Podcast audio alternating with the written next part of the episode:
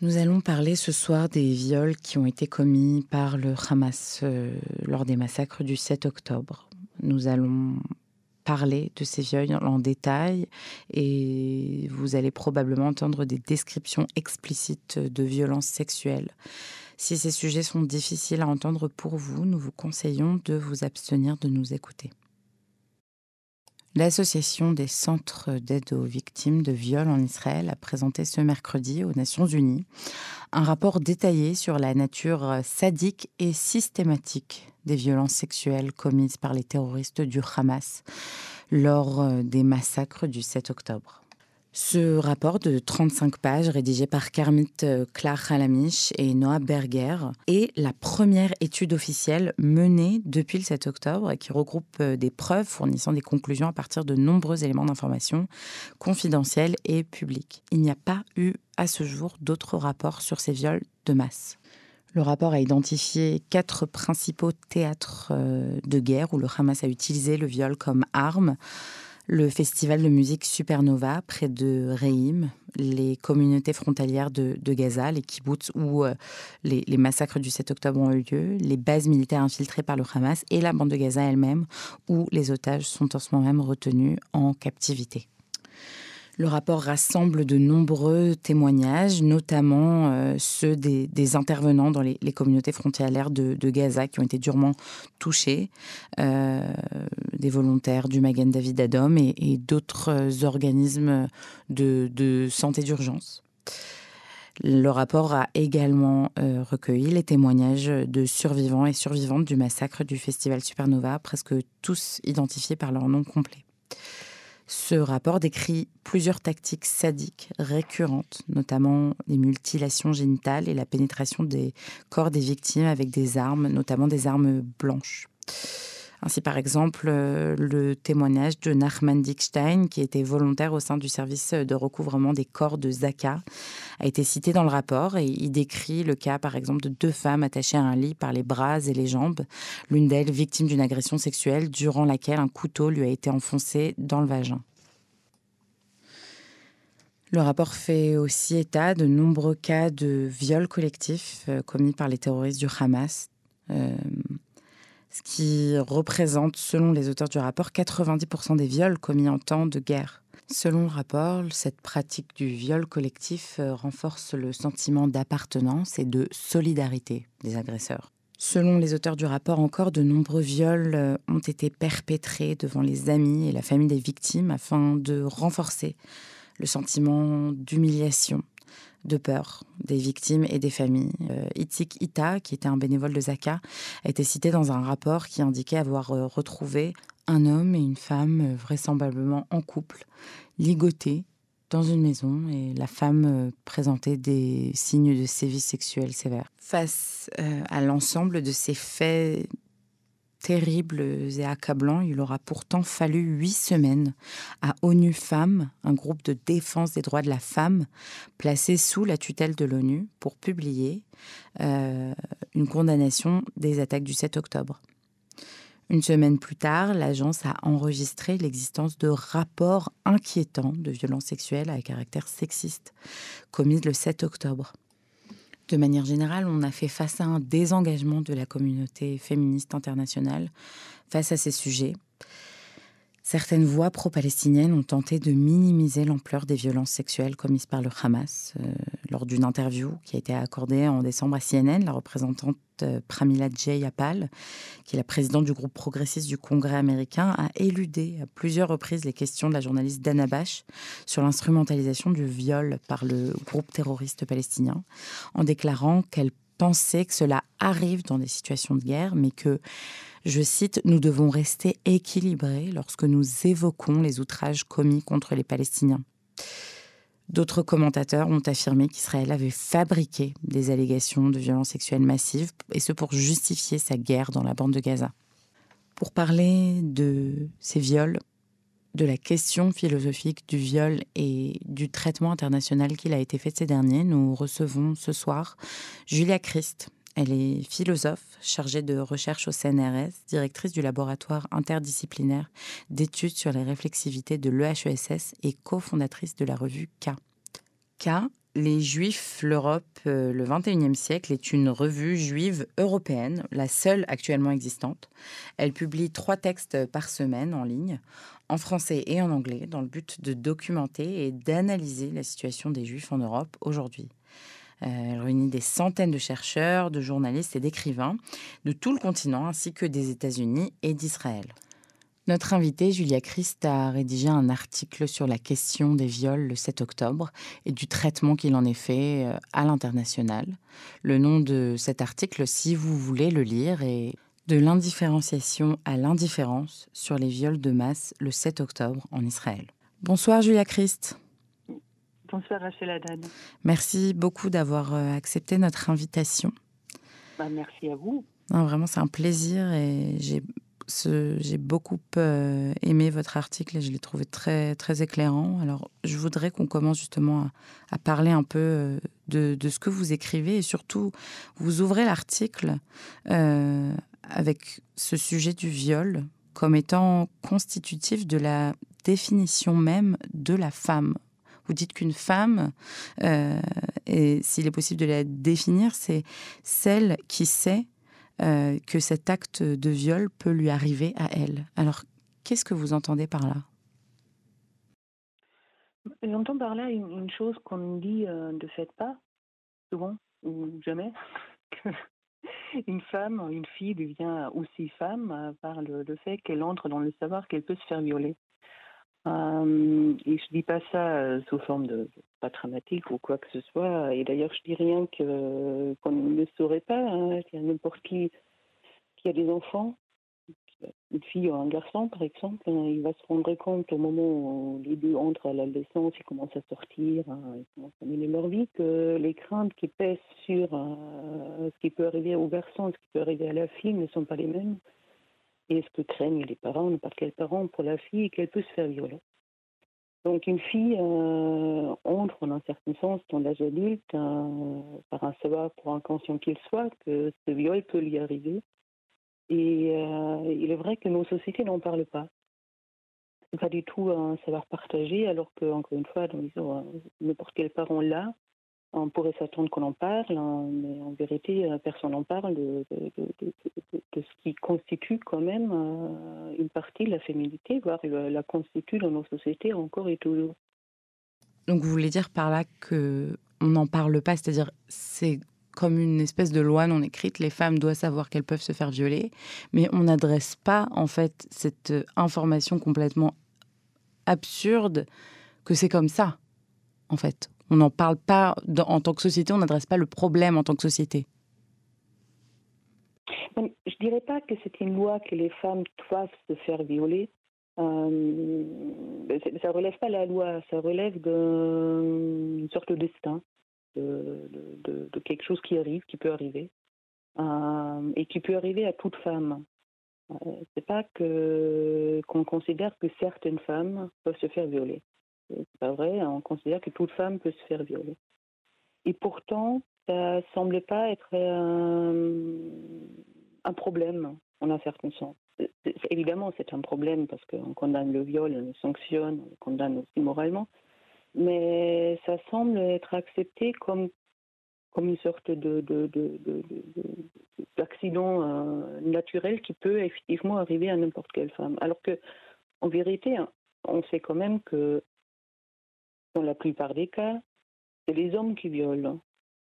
Et les hommes sont membres de nos sociétés comme les femmes. Donc, en un certain sens, on pourrait quand même s'attendre à ce que nos sociétés s'intéressent à la question de savoir comment on pourrait faire en sorte que les hommes, les hommes ne violent plus, ou qu'on produise à un moment donné une génération de femmes qui grandissent sans savoir qu'ils peuvent se faire violer, parce que juste ça n'arrive plus, sauf dans les cas extrêmes, effectivement, comment on peut se faire assassiner. Certains mais je ne crois pas que nous grandissons tous hein, avec l'idée en tête qu'on peut se faire assassiner, alors que les femmes grandissent avec l'idée en tête qu'elles peuvent se faire violer. Et on ne change pas. Mmh et donc, c'est justement ce que vous dites euh, maintenant et que vous dites aussi dans l'article, c'est que au final, ceux qui violent en majeure partie, ce sont les hommes. Euh, les hommes violent, c'est bien connu. Et pourtant, on, donc on accepte ça comme une espèce de, de fait accompli, les hommes violent et c'est comme ça. Mais vous vous dites dans l'article que ce n'est pas si évident que ça et qu'il faut se poser la question de comment les hommes peuvent-ils violer?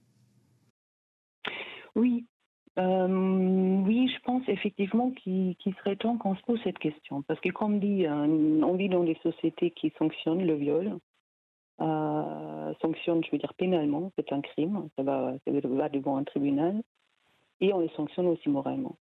Euh, la, sanction, ça nous indique qu'on considère que le viol est un acte. C'est pas justement quelque chose qui arrive. Hein. On ne dit pas qu'un homme, euh, quand il viole une femme, que quelque chose qui lui serait arrivé à lui aussi. On considère que c'est un acte qu'il accomplit. Euh, D'où la sanction. Or, cet acte, et peut-être c'est la raison pour laquelle on ne regarde pas trop de près, on ne se demande pas euh, comment il est possible. Cet acte, évidemment, il implique l'intimité de l'homme. Euh, notamment, il implique le fait que cet homme doit être en érection pour violer. Dans la plupart des cas, hein, j'exclus ici les, viols par instrument qui existent, qui sont aussi barbares que, les viols hein, par voie naturelle, pour ainsi dire. Mais une érection, c'est pas non plus quelque chose hein, qui euh, peut-être c'est quelque chose qui arrive aux hommes. À la rigueur, je veux bien, mais c'est pas quelque chose qui se maintient comme ça euh, et qui se maintient dans un acte qui détruit l'autre. Il détruit quand même euh,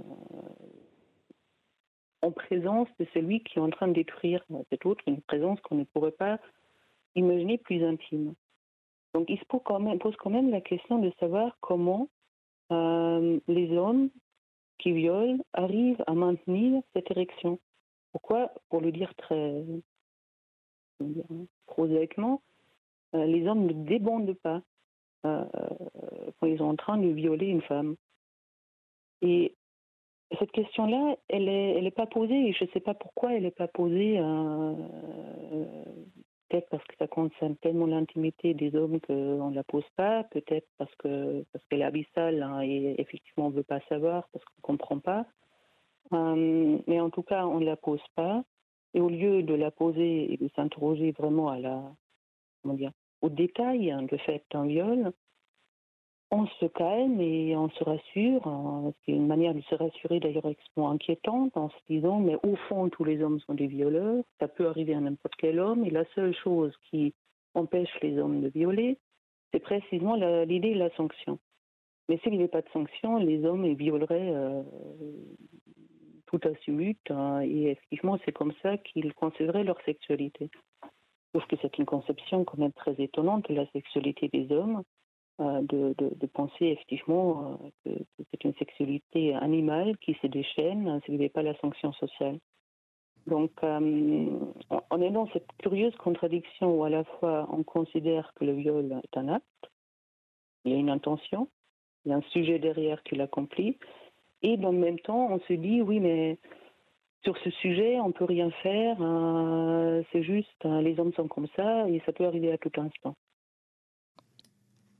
Mais alors, Julia Christ, comment les hommes peuvent-ils accepter, hein, comment un soldat peut-il accepter cet ordre d'utiliser son propre corps comme arme de guerre? Ça, effectivement, c'est un, deuxième énigme hein, du, viol. Pas seulement, on ne pose jamais la question, hein. pas seulement qu'on ne pose pas la question comment, euh, dans la vie euh, normale, entre guillemets, un homme peut violer, là, on arrive dans une situation où effectivement, on peut être dans une situation euh, politique et sociale où quelqu'un peut ordonner à un homme d'utiliser sa vie intime comme arme de guerre. Son intimité la plus intime. Il n'y a pas plus intime, effectivement, qu'un acte sexuel. D'autres choses intimes, mais, mais en tout cas, on touche là à une sorte d'apogée de l'intimité euh, et euh, il est très étonnant de constater que euh, cette, intimité qui normalement devrait être sacrée, et j'emploie le terme à escient, pour les hommes eux-mêmes, peut être profanée. Donc il faut quand même une certaine structure sociale et politique pour que les hommes enrôlés dans, ces entreprises soient capables de, porter atteinte à leur propre sentiment de leur propre sacralité hein, qui est liée à cette intimité. Et ça aussi, on ne pose jamais vraiment la question. Euh, quelle structure sociale euh, favorise euh, le consentement à cette utilisation du corps? Quelle structure idéologique? Toutes ces questions ne sont, pas posées à partir du moment où on dit, et c'est un vrai danger avec cette histoire de viol comme arme de guerre, à partir du moment où on dit, oui, en temps de guerre, il y a du viol. Même chose, on évite les questions euh, qui pourraient peut-être nous, renseigner sur les, formations idéologiques, politiques hein, qui, euh, qui, soutiennent la possibilité même que les hommes acceptent d'utiliser leur corps de cette manière. Mais qu'est-ce que, qu'est-ce que ça nous apporterait en tant que société de poser cette question de pourquoi le viol, de comment le viol? L'éviter. Hmm. d'éduquer, de comprendre euh, euh, ce, qui, favorise cette possibilité, de distinguer, ou peut-être juste de savoir hein, euh, si dans les sociétés plus égalitaires, où l'égalité entre les, hommes et les femmes est davantage atteinte,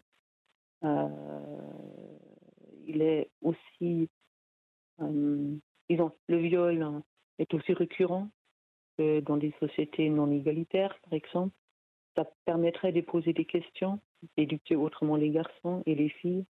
Euh, ça permettrait peut-être d'en arriver à une situation où l'égalité entre les hommes et les femmes n'est pas juste quelque chose qu'on essaye d'atteindre dans l'éducation, dans le salariat, dans les possibilités de carrière, mais aussi dans l'expérience hein, de tous les jours. Hein. C'était ça la question du début. Une femme, c'est un être qui sait qu'il peut être violé.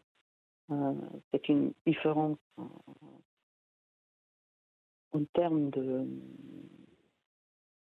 comment dire, de confrontation euh, de la vie qui est absolument différente entre un et femme. Et il me semble bien qu'on n'arrivera pas à une véritable égalité entre hommes et femmes s'il y a un des deux qui vit avec la crainte inconsciente, certainement pas à tous les, tous les pas, mais en tout cas toujours présente, de pouvoir se faire violer, c'est-à-dire détruire dans son intimité.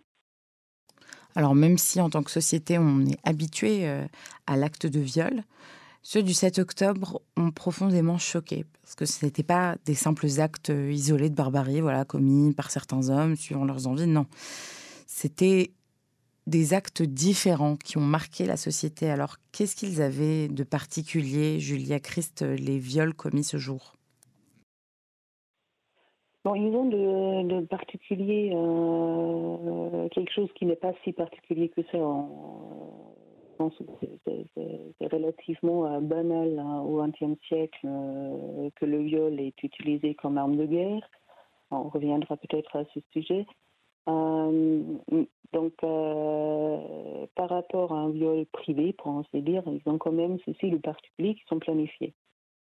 Donc, on a les documents du, Hamas, on a des aveux des combattants que effectivement le viol faisait intégralement partie de cette attaque sur Israël. Euh, on a demandé aux soldats, aux combattants, aux militaires, euh, les appelez, de violer. Donc le viol est un objectif de guerre. donc ça, c'est certainement un des, éléments le plus, le plus frappants dans ce genre de viols qui ont eu lieu. Après, en un certain sens, ça, ça, existe, hein, effectivement, des viols de guerre. Euh, ces viols-là ont, eu ceci de particulier aussi euh, qu'ils euh, ont été accompagnés par une cruauté extrême de mutilation, de, destruction des corps et de mise à mort. ça, c'est pas tellement normal dans les viols de guerre. la destruction systématique des vies. souvent dans les viols de guerre, on laisse les femmes survivre précisément parce que le but hein, est la destruction de la féminité, de l'intimité, euh, que l'esprit du corps et l'idée derrière est que ces femmes-là détruisent de l'intérieur, pour ainsi dire, les communautés dans lesquelles ils vont revenir. C'est ça, elles ne pourront pas se réintégrer véritablement dans leur communauté. Elles seront l'objet de honte et également le, le souvenir éternel de l'humiliation qui a été subie. Et les enfants. Il y a quand même cette stratégie aussi de, de, de, viol, pas, pour, pour, un massacre ou pour un, acte hein, qui dure pas très longtemps, comme ça a été heureusement le cas pour le 7 octobre. la question de mettre les femmes enceintes n'est pas à l'ordre du jour, même si effectivement on peut craindre pour certaines des femmes qui sont encore à Gaza qu'elles soient enceintes.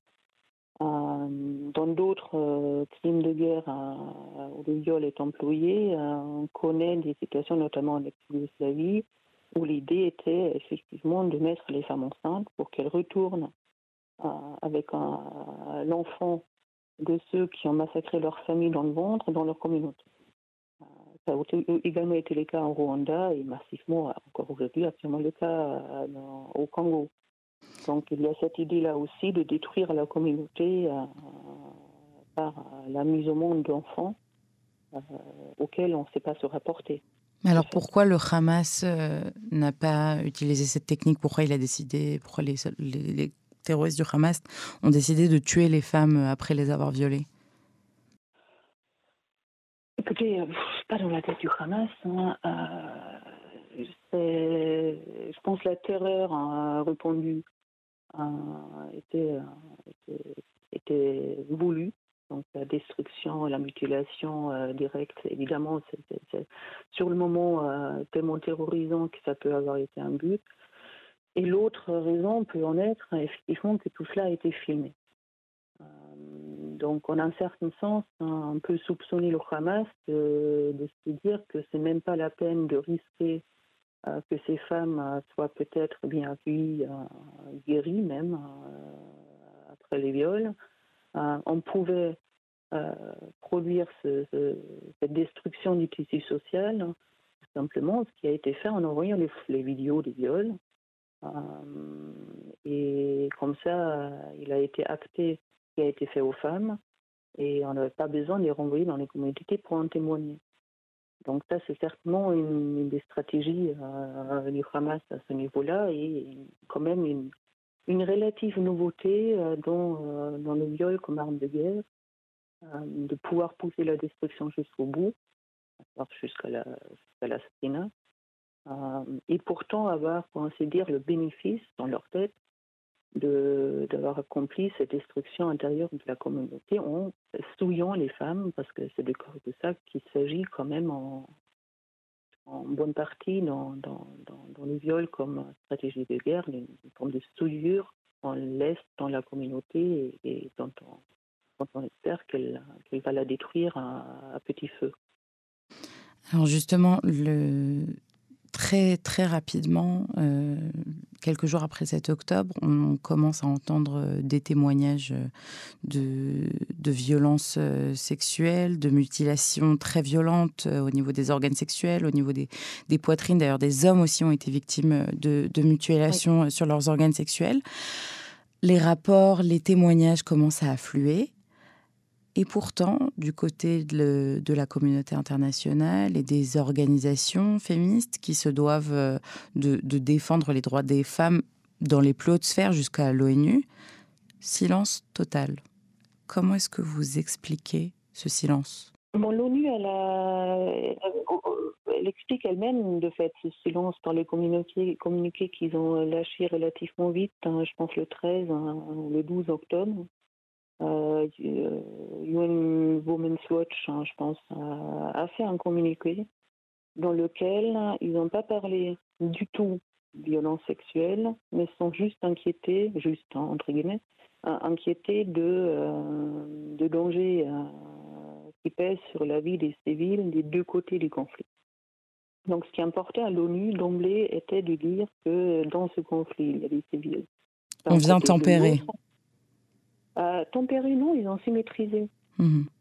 Euh, ils ont juste hein, essayé de mettre la focale sur le fait que oui, c'est un massacre de civils du côté euh, des Israéliens qui ont été massacrés, mais euh, à Gaza aussi, il y a des civils. Donc c'était ça ce qui, qui l'emportait.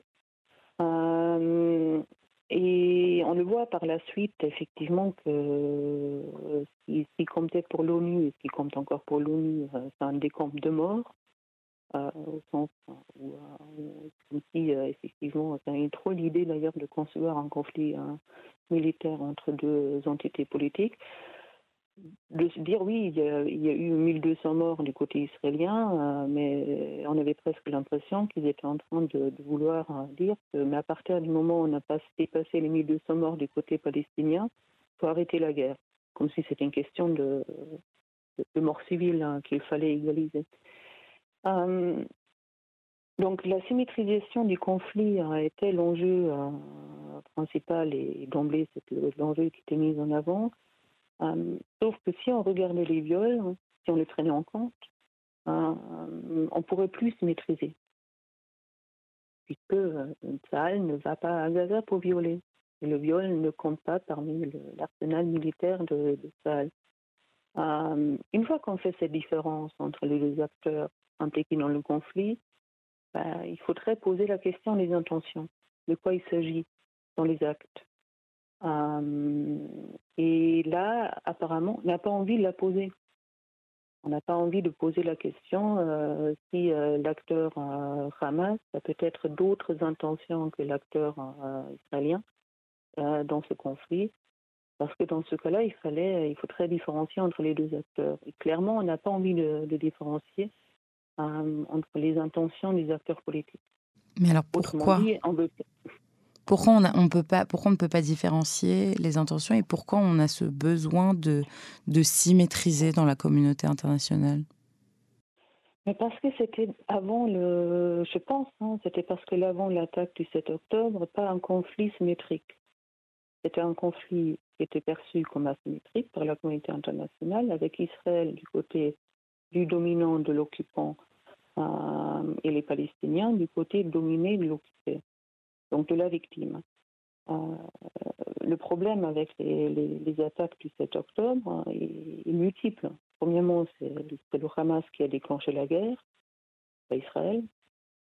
Euh, Israël a été victime d'une attaque, une attaque euh, tellement horrible qu'il était extrêmement difficile de, il est toujours d'ailleurs extrêmement difficile d'enlever le statut de victime à Israël. Donc là, le dominer d'un coup, il va falloir considérer qu'il n'est pas si, si, dominé que ça. En tout cas, là, il a fait un acte hein, contre le prétendu dominant qui met le dominant dans une position de victime euh, évidente. Le deuxième problème, c'est les otages. Le, fait d'avoir pris des otages, hein, c'est extrêmement difficile à, justifier euh, pour ceux qui veulent garder euh, la partie palestinienne dans la position des, dominés innocents, des victimes, de fait. Et le troisième problème, euh, qui est le, en tout cas dans l'opinion mondiale euh, le moins discuté, pour ce que j'en vois, c'est la question de, de la population gazoui utilisée comme bouclier humain. Donc là aussi, au fond, on préfère ne pas en parler. Euh, donc dans la situation, dans cette situation où d'un coup Israël euh, devient victime et difficile à déplacer de la place de la victime, la symétrisation du conflit sert essentiellement pour rétablir euh, le, statut de victime des Palestiniens, qui sont tout à fait victimes, hein, c'est pas, la question, je ne veux pas discuter, mais qui dans la situation après le 7 octobre euh, était relativement difficile à rétablir d'emblée euh, dans, cette, dans cette position de la victime dans laquelle Israël se trouvait. Euh, or, Israël n'a pas le droit d'être dans la position de la victime puisque c'est les dominants. Donc il fallait, apparemment, il fallait très très vite déloger Israël de cette position de victime. on pouvait faire en disant oui, mais il y a des victimes de deux côtés. Donc, ça permettait effectivement de rétablir prétendument une symétrie, mais derrière cette symétrie, il se trouvait, ou se trouve, hein, on, le voit, quand même massivement dans l'opinion mondiale, euh, l'ancienne asymétrie entre dominant et dominé, euh, qui, structure sur la perception du conflit israélo-palestinien depuis au moins, au moins 30 ans maintenant. C'est ça, d'où ce besoin de, de taire les viols au final pour pouvoir rester dans une certaine symétrie. Une mort est une mort, vous dites dans l'article. Enfin, ça, ça n'est pas véritablement le cas, mais c'est ce que, en tout cas, le monde a envie de dire. Une mort est une mort. Chacun reste à sa place. Le dominant reste le dominant, le dominé le dominé. C'est euh, vrai, si vous mettez sur le côté une vie reste, est une vie, parce qu'on ne parle pas de mort. Si on parlait de mort, hein, c'est plus compliqué. Hein. Euh, il serait plus compliqué de dire qu'une mise à mort vaut une mise à mort.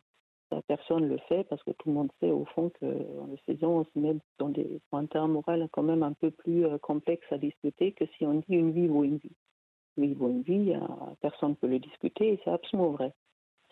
Mais à partir du moment où vous situez le, conflit sur le terrain une vie vaut une vie, euh, j'ai dit tout à l'heure sur la question du décompte, effectivement, vous arrivez euh, très vite avec une armée israélienne euh, puissante et un adversaire qui n'a aucun égard ses propres civils, dans la situation où le décompte en pertes civiles est en défaveur d'Israël.